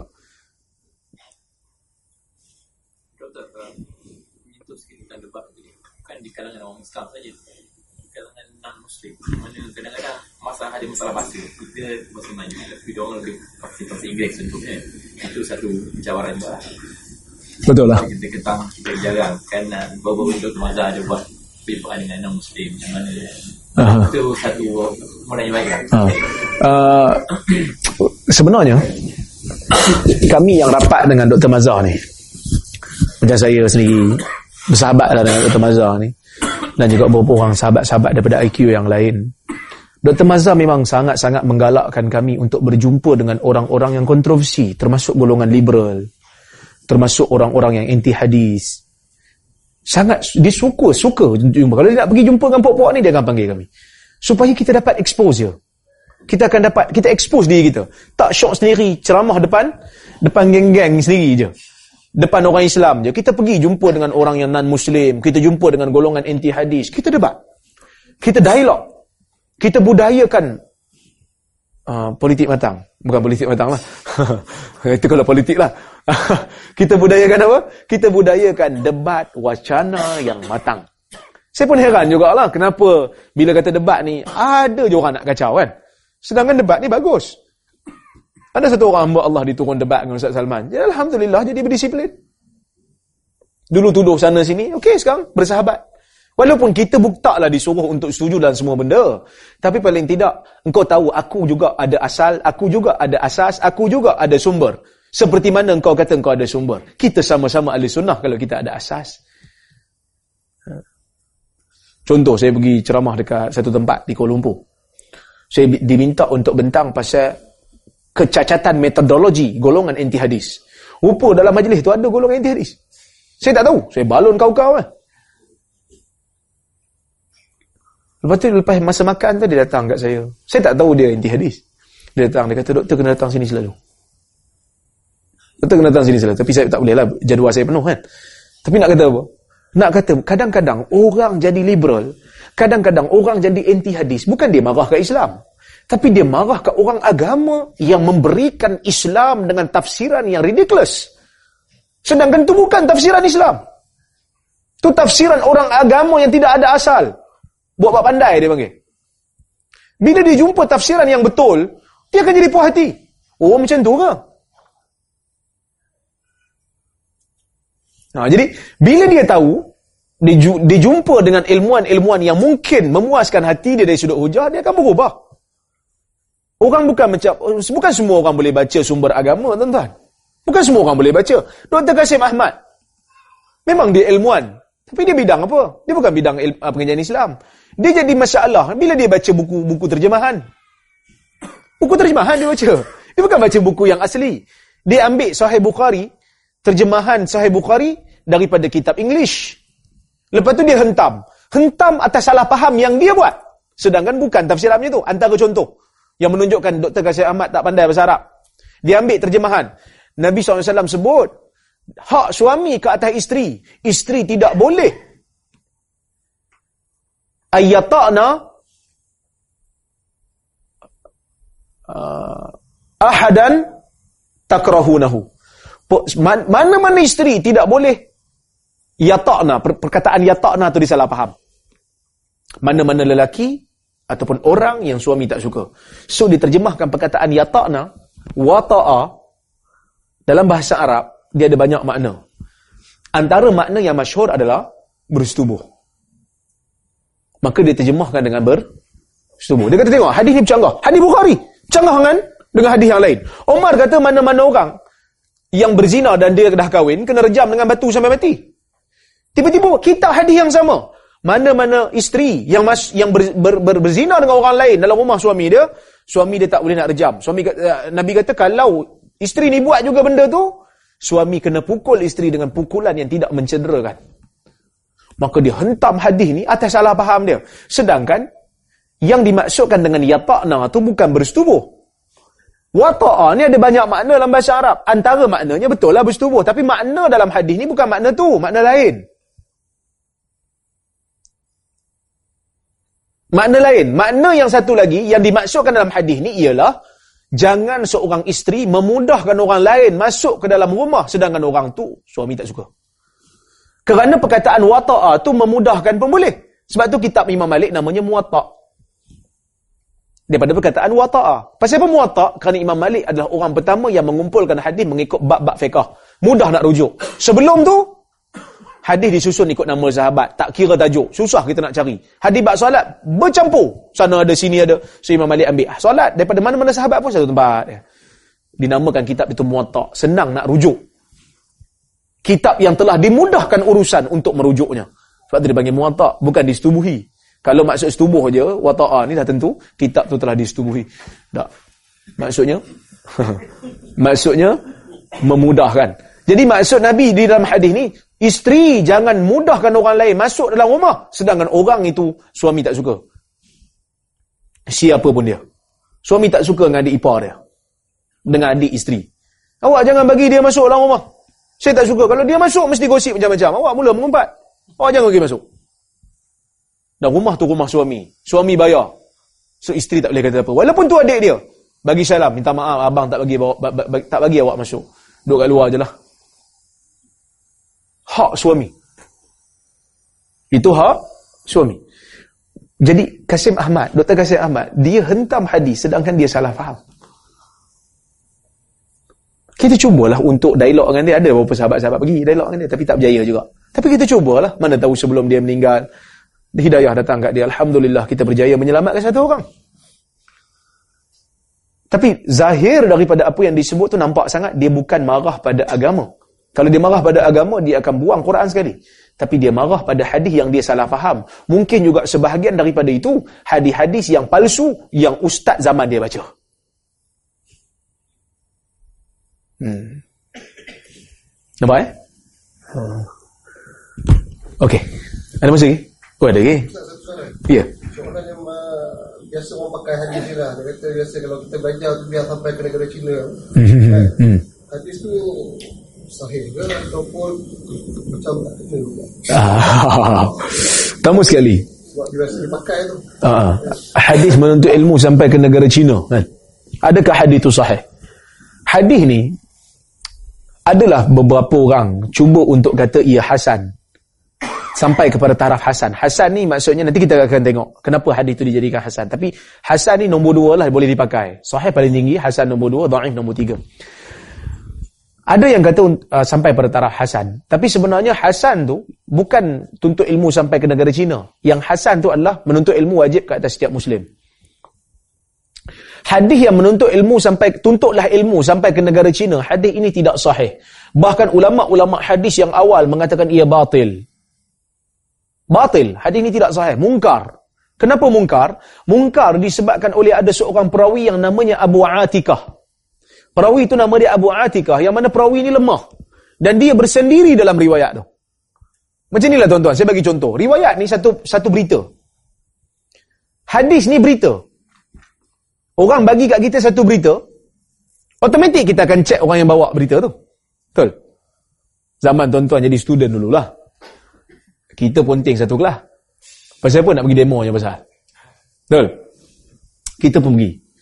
Balik daripada demo kita tanya kawan, eh tadi pensyarah cakap apa? Aku tak tahu. Eh, pensyarah marah kat kau.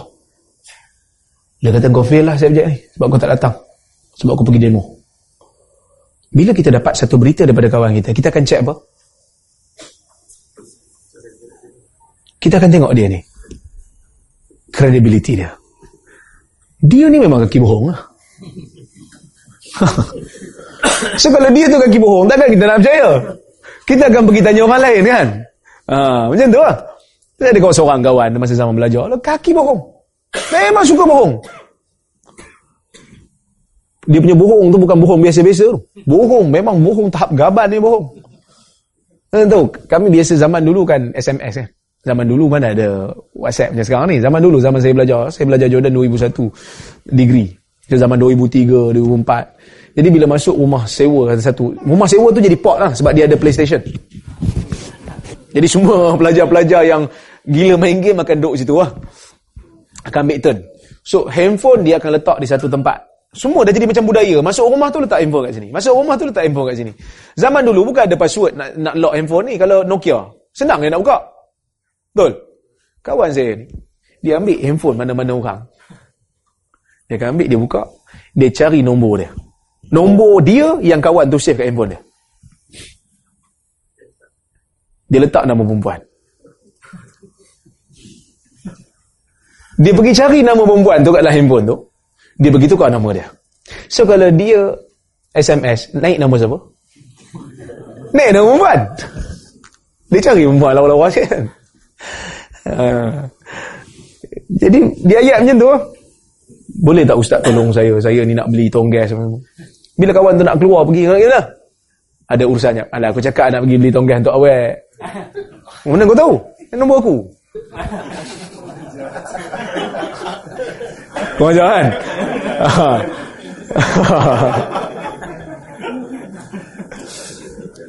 Ada orang macam ni.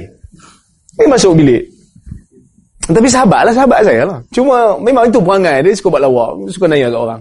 Dia masuk bilik. Ada seorang tu budak ni dia lurus benda sikit. Dia masuk bilik dia tengok kawan ni baru lepas mandi. Jordan ni kan jarang mandi. Air tak banyak. Air naik seminggu sekali lah. Tak macam sini lah kan. Air banyak. Bila mandi dia tengok. Ah, mandi ya? Ah, mandi. Air naik. Air naik. Eh kau pergi siap. Kita nak pergi hospital ada kawan kita accident. Kawan ni pergi siap-siap. Dia pun keluar. Bila keluar dia tengok TV. Ramai-ramai dengan kawan. Tengok bola. Masa tu La Liga. Spain. Ha. Kawan ni keluar siap-siap. Ah, dah jom pergi. Dia tanya nak pergi mana? Nak pergi hospital? Kau kata ada? Tak ada. Kita nak tengok TV je. Kawan ni dah siap dah. Jadi perangai macam ni. Kalau dia bawa berita. Lepas ni orang hati-hati lah. Takkan orang nak percaya. Begitu juga Abu Atikah. Abu Atikah ni ingatan tak kuat. Dia bukan penuntut hadis yang yang yang outstanding. Dia bukan ulama hadis. Dia bukan macam Imam Syafi'i, dia bukan macam Imam Malik. Kalau orang-orang yang mencini riwayat hadis, okey orang tak petikai lah. Memang dia ni penuntut. Tapi Abu Atikah, satu orang yang mungkarul hadis. Perawi hadis mungkar. Bila dia riwayat hadis, banyak salah. Tiba-tiba dia bersendiri bawa riwayat. Maka sebab itu sebahagian ulama kata hadis ni batil, sebahagian kata palsu, sebahagian kata mungkar. Apa beza hadis batil, palsu, mungkar? InsyaAllah kita cerita nanti. Tak boleh cerita habis mana ni? Kan? Nanti tak datang pula. hadis mungkar. Apa maksud hadis mungkar? Orang tanya saya, uh, doktor, apa status hadis doa makan Allahumma barik lana fima razaqtana? Saya kata hadis itu mungkar. Adalah orang yang tak mengaji hadis, budak degree, dia dia, dia enti dengan saya. Yalah kita mana ada kita nak puas hati, puas hati semua orang kan. Saya takhrij hadis tu, saya nilai balik hadis tu, saya ambil pandangan-pandangan ulama besar seperti Imam Bukhari, seperti Abu Hatim Ar-Razi, ini semua ulama ulama hebat. Mereka mengatakan perawi hadis tu perawi hadis mungkar. So hadis itu adalah mungkar. Ibnu Hibban juga mengatakan hadis itu mungkar. So saya pun kata hadis itu mungkar. Ada ustaz-ustaz ni, budak degree ni kadang-kadang dia mengaji hadis. Tapi dia masa zaman belajar lu hafal aja. Ada juga. Tak faham sangat. So dia bila dia baca saya punya artikel mungkar, tengok puak-puak Wahabi ni. Baca doa mau mungkar. Dia ingat mungkar tu maksiat. Kan kita amar makruf, nahi mungkar. Mungkar dalam hadis bukan mungkar maksiat dalam dalam dakwah. Ilmu dakwah nak amar makruf nahi mungkar, mungkar tu mungkar maksiat. Tapi dalam ilmu hadis mungkar ada makna yang khusus. Yang uh, yang spesifik. Kenapa hadis tu dipanggil mungkar? Insya-Allah kita akan hurai nanti. Di mana eh?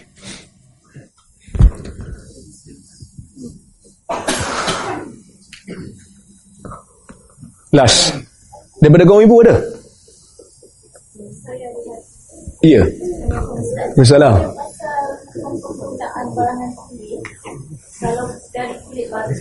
Ah, okey. Penggunaan barangan kulit daripada kulit babi. Ah, okey.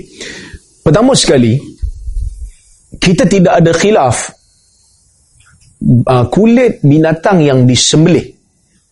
Dagingnya halal, uh, kita sembelih dia, kulit dia boleh dipakai. Tapi ulama berbeza pendapat kalau daging tu kita boleh makan, binatang tu daging dia halal. Tapi dia mati tak sembelih. Boleh tak guna kulit dia? Ulama berbeza pendapat. Tapi pendapat yang tepat boleh setelah di samak kulit tu sampai kering, dihilangkan semua lendir-lendir dan juga darah-darah. Berdasarkan kepada hadis ayyuma ihabin dubir faqat tahur. Mana-mana kulit yang telah didubir, yang telah disamak, maka dia akan jadi bersih. Begitu juga dibaruhu dibaruha zakatuha dalam riwayat menyebut dibaruha sama kulit seolah-olah macam kita sembelih dia. Boleh pakai. Cuma ulama berbeza pendapat tentang kulit binatang buas, kulit buaya, tentang pakai kasut kulit buaya, beg tangan kulit buaya, baju kulit harimau. Kan? Seluar kulit citah. Ha. Baru nampak ranggi sikit kan? Tuan-tuan yang gelap mungkin tahun depan uh, tahun depan mula fashion tu biasa sebut.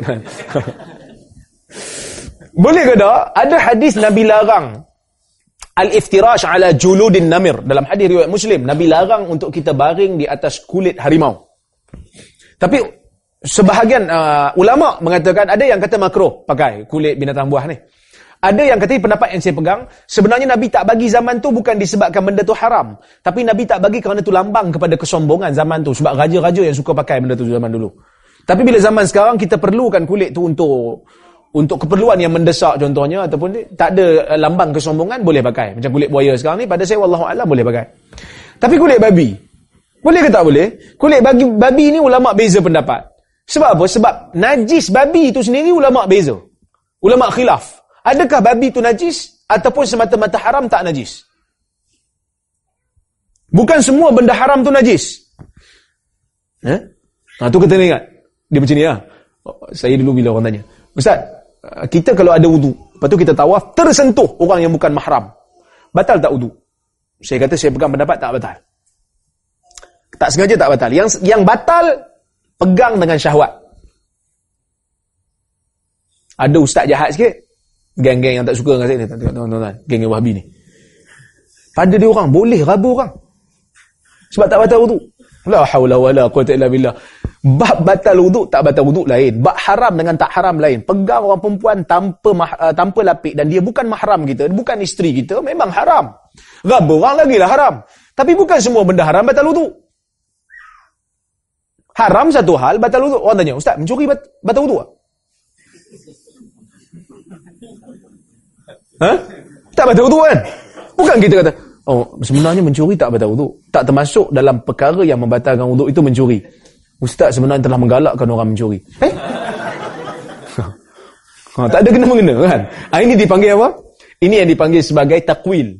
Benda orang tak kata, dia kata orang kata. Okey. Najis babi itu sendiri diper, diperselisihkan di kalangan para ulama. Ada ulama kata babi itu tak najis, dia cuma haram aja. Tak boleh makan, tapi dia bukan najis. Ada yang kata tak, babi tu oleh kerana dia dia tak boleh makan menunjukkan dia najis lah.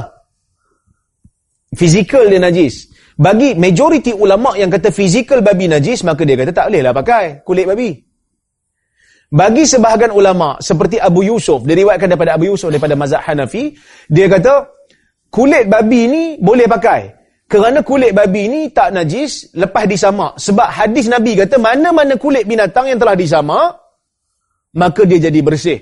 Bila kita samak kulit babi sampai sampai kering, maka jadi bersih. Ni pandangan Abu Yusuf. Diriwayatkan daripada Abu Yusuf dalam mazhab Hanafi. Majoriti ulama kata tak, babi tu sendiri najis. Allah Ta'ala sebut dalam Quran, rijs.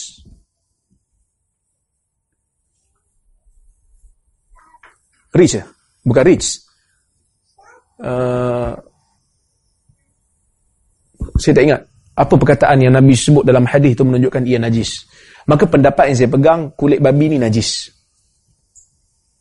Najis secara fizikal. Bila najis secara fizikal, uh, dia tak akan boleh jadi bersih. Eh, Nabi kata hadis umum kot, mana-mana kulit haiwan yang disamak, maka jadi bersih. Tapi kita kena tahu, Nabi dalam hadis yang lain sebut, dibaruha zakatuha, dibaruha zakatuha maksudnya sama tu seolah-olah macam sembelih. Maknanya yang boleh untuk disamak yang jadi macam sembelih ni binatang yang bila sembelih jadi halal. Babi ni kita sembelih macam mana pun dia tak halal. Datang datang pun kau makan babi? Tak apa dari sembelih kan? Dengan sembelihan yang syar'i. Tak boleh dia tak akan jadi halal maka saya punya pendapat kulit babi tidak boleh untuk dipakai kalau kita tahu kita pakai kulit babi, maka kita buanglah. Adakah perlu sama? Ulama berbeza pendapat. Majoriti ulama tidak mewajibkan sertu dengan basuhan tanah. Cukup hanya sekadar basuh macam biasa. Madhab syafi'i kata kena basuh dengan tanah. Tetapi pendapat madhab syafi'i tidak tidak begitu kuat kerana tidak ada dalil yang khusus, tidak ada dalil yang jelas. Melainkan hanya pada anjing saja. Mazhab Syafi'i dia kata oleh kerana anjing disebut dalam hadis babi teruk lagi maka babi lebih utama untuk disertu dengan air tanah. Tapi Imam Nawawi dalam mazhab Syafi'i sendiri kata, dari sudut dalil nampak tak ada. Kekuatan hujah ada pada mazhab majoriti ulama yang kata babi tidak perlu untuk disertu. Saya bila bagi ceramah pada orang-orang majlis pembandaran, majlis bandaraya seberang perai. Dia orang ni memang kerja dengan babi je. Cuci longkang babi sebab uh, Cina ramai kat Pulau Pinang. Jadi bila saya bagi ceramah pengurusan najis berat, macam mana nak berurusan dengan najis berat ni? Bila saya bagi pandangan yang yang rajah, dia orang senang hati lah. Dia kata Alhamdulillah kami tahu pandangan Islam yang luas. Jadi kami tahu bila kami tersentuh ke terkena ke cuma basuh biasa. Kau tak susah tuan. Dia orang kerja dengan babi hari-hari. Cuci longkang babi. So kena sama. Mandi dengan air tanah. Ya. Kena mandi dengan air selut. Susah lah kalau mandi dengan air selut. Rambut kan. Jadi payah ada batu-batu kan. Bini pun tengok, ni suami aku yang aku kahwin dulu ke kan? tengok dah macam Bob Marley je rambut kan? Jadi, pandangan ni memudahkan orang lah. Ha, pandangan ini bukan saja memudahkan tapi inilah pandangan yang tepat. Wallahu a'lam. Okey, terima kasih banyak tuan-tuan. Insya-Allah kita jumpa lagi pada masa-masa akan datang. Saya minta maaf kalau terkasar bahasa tersilap kata. Terima kasih atas kehadiran. Terima kasih atas jamuan yang sangat istimewa ini. Insya-Allah kita jumpa pada sesi yang berikutnya. Aku qawli hadza wa astaghfirullahal azim li wa lakum. Assalamualaikum warahmatullahi wabarakatuh.